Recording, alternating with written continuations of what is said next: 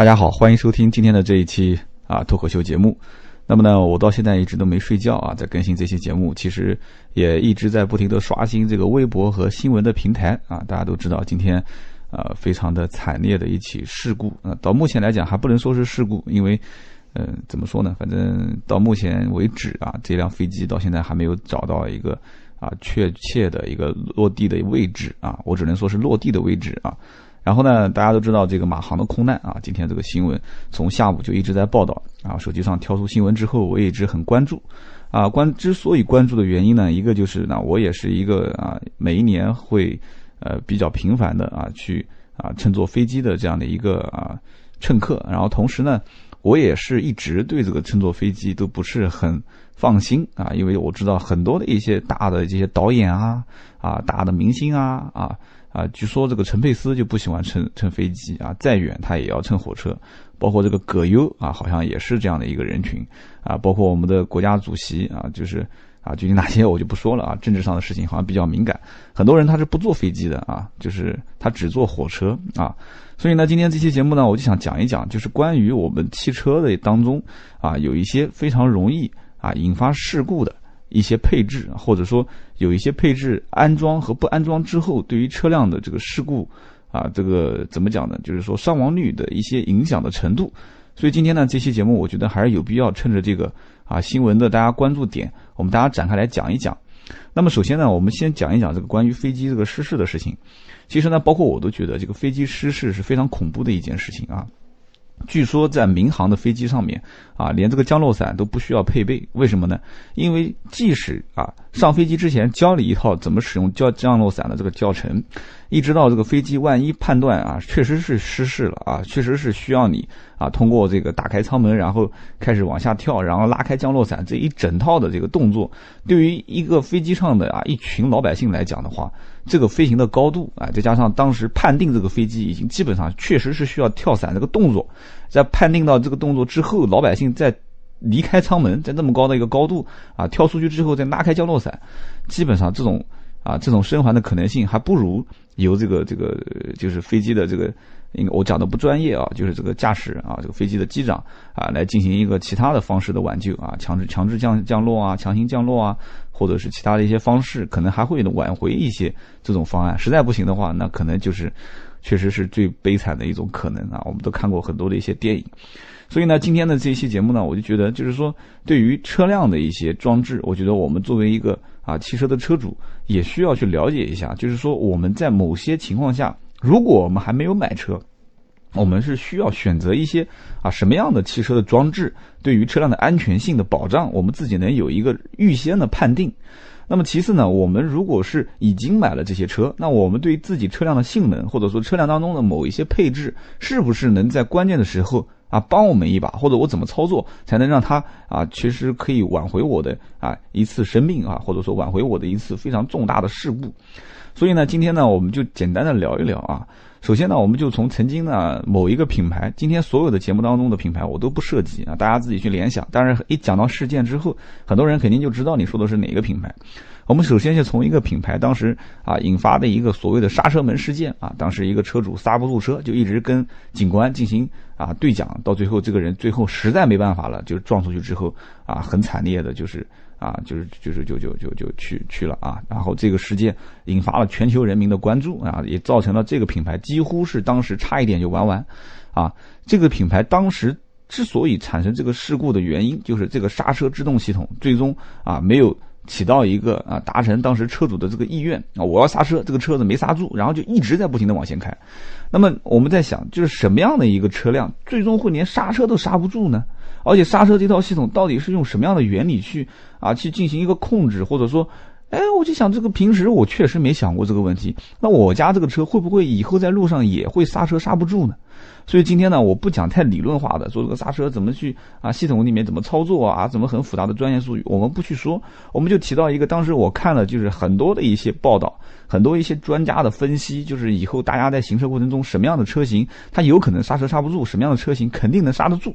没有一辆车敢保证他的车一辈子百分之百、百分之一万的刹车都能刹得住，但是至少我想市面上的绝大多数车型啊，百分之九十九是肯定你是想刹就能刹住的。为什么？因为它的这一套系统是非常简单，而且通过你日常的保养和维护，都是可以进行一个完整的啊一套操作流程的一个指令的传达。所以说，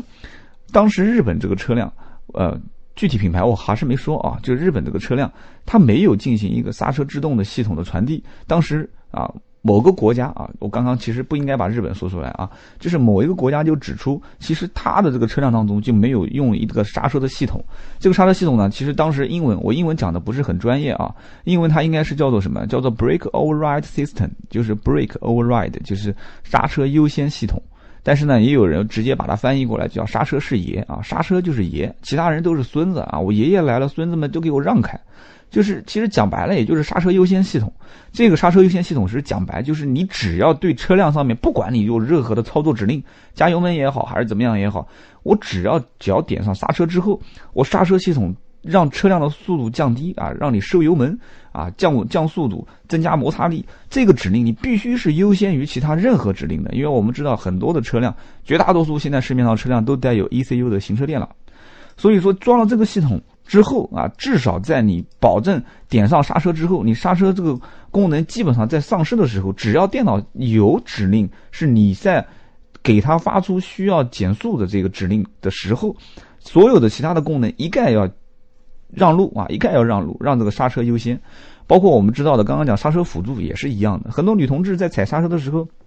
她刹车不可能就发生紧急情况的时候。哗一脚踩下去，他可能穿的是高跟鞋啊，爱美的女生啊，也有可能是他刹车力度不够，因为每一个人对于脚上的劲的掌握，他都是。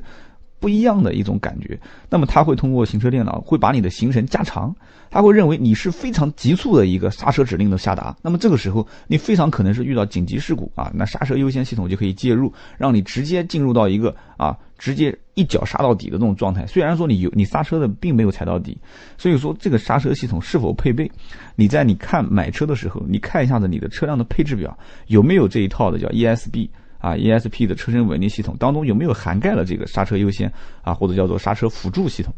这是一个。那么同时呢，很多人也会问了，说我不懂这么多专业的东西，那我现在就想知道，我有的车辆是带 ABS，现在目前车辆当中就是市面上卖的连 ABS 都没有的车，应该来讲是没有了啊，除了可能一些包括面包车应该都有，除了一些确实是非常啊。杂的一些国产的，就是实在说不出的一些品牌的车辆，百分之九十九点九应该都带 ABS。那么剩下的一部分，那就是应该是带 ESP。很多人会问我说：“那我这个 ESP 车身稳定系统到底是应该要还是不要？我多花这么多钱？”其实，在我看来的话，其实 ESP 车身稳定系统，就目前来看的话。如果你有能力去选择，还是应该去选择它。要是要这样的一个系统，这套系统其实，在不管你是下雨天啊，还是说你遇到紧急情况踩一脚刹车，然后你需要打方向的时候，这是最简单的一个 ABS 防抱死的系统啊。就是你刹车前面有个障碍物，你突然一脚刹车要避让障碍物的时候，刹车踩死的时候，你方向盘要能动，动过去之后，你车身能划一道弧线避开这个障碍物。在以前没有 ABS 防抱死系统的时候啊。你踩住刹车之后，你方向盘是动不了的。你之前是什么方向，之后还是朝这个方向走，你只能车辆的速度啊稍微有一个减减缓。所以呢，这个当时我看过一个视频，这个视频其实讲解的这个 ABS 的工作原理是非常的明显。首先呢，就是一个小孩的这个三轮车，就是小朋友当时以前就是两个脚在前面踩前面那个轮子，后面有两个轮子，这个三轮车啊，如果是一个人在后面推他。啊，推的过程中，那个小朋友他这个前面轮子左晃右晃，左晃右晃，他就可以你在后面推，给他进行动力的这个增加。他在前面晃晃前面的这个轮子，他就可以进行一个方向的指导。当你突然让他刹车的时候啊，你把他前轮锁死，你把他前轮锁死的时候，你会发现，你不管他怎么晃，他龙头怎么晃，他这个车子永远都是朝一个正常的方向。你后面推他，他都是朝着之前龙头那个方向走。所以当时如果不装 ABS 的时候，它所进行的一个实际的操作的一个流程和模式，就是跟这个前轮锁死这个状态是一样的。但是如果装了 ABS 系统之后呢，它相当于是你把它的后轮锁死，但是它前轮的这个方向轴，它不管怎么方向转，你再往后推它，它还是可以朝驾驶员所意向的那个方向去行驶。虽然速度也被锁死了啊，就是后轮锁死了，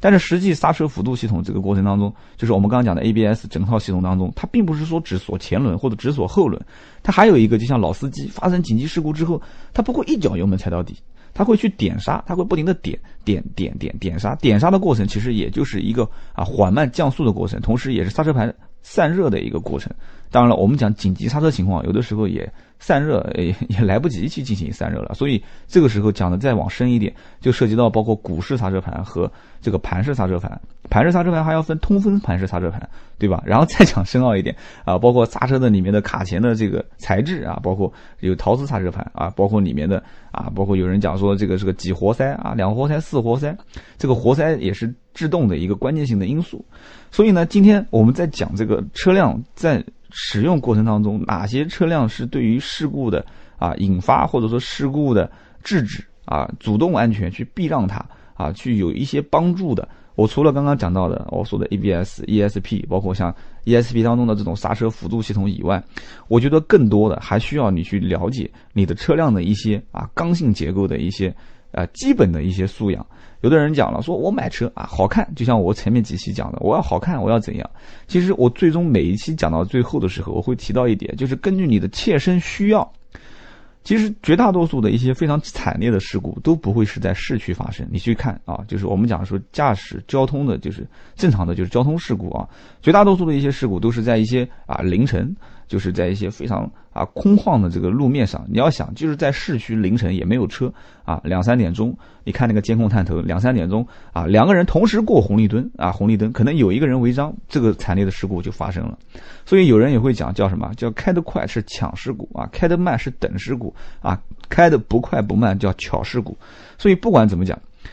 造成事故引发惨烈的，我记住啊，我是加了“惨烈”两个字的，最终的一个原因其实就是一个速度性，速度肯定是快啊，肯定是快，我不敢说是超速，但肯定是快。同时，高速公路上面的行驶啊，高速公路上面的行驶，曾经做过这个相应的一些测试，如果你单一辆车啊，一百二十码去撞击一个。啊，障碍物其实很多的车主都是可以平安的从车内走出来的。我看过无数的车主，我问他，我说你这个事故当时开的有多快？他都记不得了，啊，也不记得，反正肯定过一百。但是事故最终发生，顶也掀掉了，这个玻璃也碎了，引擎盖什么东西都没有了，但是车主仍然是完好无损。但是在高速上面发生迎面对撞的事故的时候。你会发现啊，还有一个车主能站下来啊，老老实实说能回到你面前跟你说两句话的可能性几乎是没有的。为什么？高速公路上面如果是对撞，当然高速公路上面对撞的可能性是极小的啊。我只是说，就是你如果的车速超过一百，对方的车速也是在啊一百上下的情况下，你们两个人的速度啊，这个物理学我学的不太好，但是至少在我看来，它是应该是叠加的，应该是叠加的，基本上是没有生还的可能。曾经我看过一些国外的这个测评。呃，这个数据可能不是很稳啊。当时国外的测评是这么讲的，就是说一百三十迈啊，一百三十迈按照国内来算，应该基本上是过一百一百五十码了啊，就一百五十公里每小时。不管你不管你撞上任何一样东西，再牛逼的车，可能有非常牛逼、很强悍的车型，这个我不管啊。绝大多数的老百姓用的车。生还的可能性几乎全无啊，几乎全无。所以超速行驶在高速公路上或者在市区啊凌晨非常这个空旷的道路上面，遇到紧急情况或者说遇到了这个这个大面积的一个一个突然间的这个制动，然后撞到了这个障碍物上面，生还的可能性几乎是没有的。所以谨慎驾驶是非常有必要的。那么车身上的一些配置啊，你包括说刹车系统，我开的就那么快，但是我刹车系统非常优秀，再优秀的刹车系统，现在目前就我看来的话，能进四十米，就是你当你判断这个刹车，呃，需要去制动的时候，当一脚刹车踩到底啊，我讲的一般正常速度测评都是在一百码左右啊，百公里制动，你一脚刹车刹它刹下来之后，能控制在四十米左右的车型，这个成绩已经非常的优秀了。啊，我们不去说超跑，为什么这一期节目我们讲说啊引发事故的车型配置，我不去说超跑。你要知道，真正一个超跑的车主啊，他的速度，他知道这个这个机器已经能跑得非常快的时候，他反而在市区不会去暴力的驾驶。他反而不会暴力暴力的驾驶，他会选择一些赛道啊，或者选择在一些啊高速公路上面啊，就是就是在合理的范围内去进行一些啊提速的一些体验，他也不会全程。当然，我们不讲极个别的一些非常疯狂的车主啊，非常疯狂的车主。那么老百姓有的时候开一辆自己的小轿车，他看到仪表盘上面的这个最高时速是两百四、两百六、两百七，他有的时候会体验。一定要记住，你一定要知道你车辆的啊这个车身重量。刚刚我提到这个刚性结构这一块。你的车辆值几斤几两啊？你的生命是最安全的，千万不要尝试。啊，我经常看到有一些论坛的帖子就非常有意思，帖子写出来之后就是你曾经啊开过最快的是多少公里，是什么车？啊，好多人在上面炫耀，说我曾经啊，我面包车开到一百三，啊，我长安之星开一保一百三，啊，有人就说这有什么了不起的？我当时我开这个这个奇瑞 QQ 开一百六，啊啊，有人说我什么什么开两百多，啊，还有人甚至贴照片在上面啊，说多少多少，这个照片你别给我看，为什么呢？我曾经也很简单啊，我我直接在在这个叫什么举升机上面，我一脚油门闷到底，这个速度升上来之后，我拍张照片给你看也行，对吧？我车子没动啊，对吧？你只是看个仪表盘的速度嘛，我有 N 种方式可以把速度表上的这个这个指针调到最后嘛，你不就是想炫耀一下嘛，对吧？满足一下子这个虚荣心，对不对？但是呢，实际上真正这些东西都是没有意义的。在所有的车辆当中，它所有给你做的被动驾驶安全，包括主动的安全啊，什么安全带啊、预警系统啦啊，包括什么驾驶员呃防打瞌睡系统啦啊，包括什么这个这个这个自动自动车窗升降，然后座位发现后面有车跟你碰撞啊，就是奔驰的那个 PreSafe 啊，就是预先安全预警系统，都其实全部都是只是说象征性的给你的车辆增加那么一丁点的安全系统，甚至于我还和啊德国的某一家。防弹车的这个啊品牌谈过，当时谈过也是说做在中国能不能找一些代理商，他们当时跟我讲的，包括防绑票啊，包括防弹，包括防 AK 四十七防导弹啊，什么 T 三 T 四 T 五各个级别的防弹的这个设备啊，就是这个车辆的这个防弹的这种哎改装，它也不能保证这个车辆说发生多少公里之后的碰撞之后人员没有伤亡。你要知道，人家是改防弹车的。这个一个厂商啊，非常牛逼的一个厂商，他也不能保证。所以说，在车辆的安全配置方面啊，我没有太多的可以去跟大家讲一些深奥的东西。但是今天呢，我说实话，我们的节目也要为这个我们就是现在暂时还没有下落的这个啊马航的上面的乘客啊祈福去祈祷一下。我希望真的是发自内心的祝福他们平安归来。明天早上据说啊还会有最新的消息啊，今天晚上好像是这个这个这个就是叫呃飞行搜查，就是空空中的搜查已经停止了。那么我真的是很希望他们能平安的归来。说实话，那么今天这期节目我们去聊一聊关于车辆上的一些安全的安全的保障啊，包括车辆上的一些安全的配置啊。对于大家在买车或者将来用车，你现在已经在用的车型当中，我建议。啊，回家去查一查网上网上你这个车辆的配置表，了解一下你车辆到底需有哪些主动安全、被动安全啊？很简单，你去百度搜一搜，你现在车辆上面有的这些安全的啊这个素养啊，或者说素质，它对你今后的一些啊在行驶过程中的这些保障到底有哪些啊？如果说你还没有买车的话，我是觉得你投钱。投资在安全性上啊，包括车身的结构啊，就有人会问我说啊，前面防撞钢梁，后面防撞钢梁，对，这个是有用的。包括侧面的啊，四个门板上面的这个钢板结构啊，包括斜拉钢梁啊，是钢管啊，还是梯形梁啊，还是斜拉梁啊，啊，这里面的一些钢刚性结构，都要去做一个综合的了解，把安全性放在第一位，这个是最关键的啊。再实在是。啊，不知道这个车到底安全性怎么样？多上论坛，多上你要想买的这辆车的品牌的论坛去看一看啊。包括我记得汽车之家有一个啊专栏，就是讲啊每个车型发生事故之后的车主亲身经历。不要看网上的一些帖子啊，一些这种新闻媒体发的一些帖子，什么日系车一撞就两截了啊，什么永远不能买什么什么品牌的车辆了。不要看这些论坛啊，这些就是帖子的一些宣传，就看论坛里面车主实际的。啊，亲身说法啊，亲身经历，看一看他们的啊，最终这个车辆发生一个真实的碰撞之后的一个结果。当然，最终这里面我也要提到一点，很多车辆的碰撞的撞击点不同，发生的结果也不一样。所以你会看到什么啊，奇瑞 QQ 啊，把一辆这个啊日本车撞的是面目全非啊，或者是一个啊非常呃就是没有品牌的这个扁三轮啊，把一个。啊，日系品牌的车子撞得面目全非，这个撞击点实际上是很重要。我并不是帮日本车去说话啊，所以今天这期节目呢，我说实话，嗯，真的也是发自内心想去跟大家说说啊，就是关于车辆配置当中安全性的一些啊要要素或者说是首要点。但是呢，有很多的一些专业的东西，如果把它拎出来一个一个讲的话，我们可以把它分每一期啊，每一个点展开来说几分钟。如果大家感兴趣的话呢，也可以加我的微信啊，去留言啊，针对你们觉得需要去了解的一些东西啊，跟我进行互动，我会专门开一期来跟大家讲。我的微信号码呢啊，节目一开始没有做广告啊，我们节目结尾的时候我们说一下，我的微信号呢是 A B C D 的 D D 五四五八五九。A B C D 的 D D 五四五八五九，另外一个呢，觉得这个节目还是不错的话，可以关注一下，也算是对我节目的支持。那么同时呢，今天这一期呢，我是针对车辆啊，是讲解怎么去啊，去了解车辆的一个安全性，可以避免事故的发生啊，尽量避免事故的发生。那么呢，我还有一档节目啊，叫做我就是个卖车的啊，我是个卖车的。那么这期节目呢，呃，那边的节目呢，我会是用啊，从人的经历啊，从驾驶员的角度去了解怎么样去进行安全的防范啊，去防范这个车辆的事故。所以今天这一期呢，我们就聊到这里，我们下一期再见。同样，我们也是祈福马航的所有的乘客平安归来，我们为他们祈祷。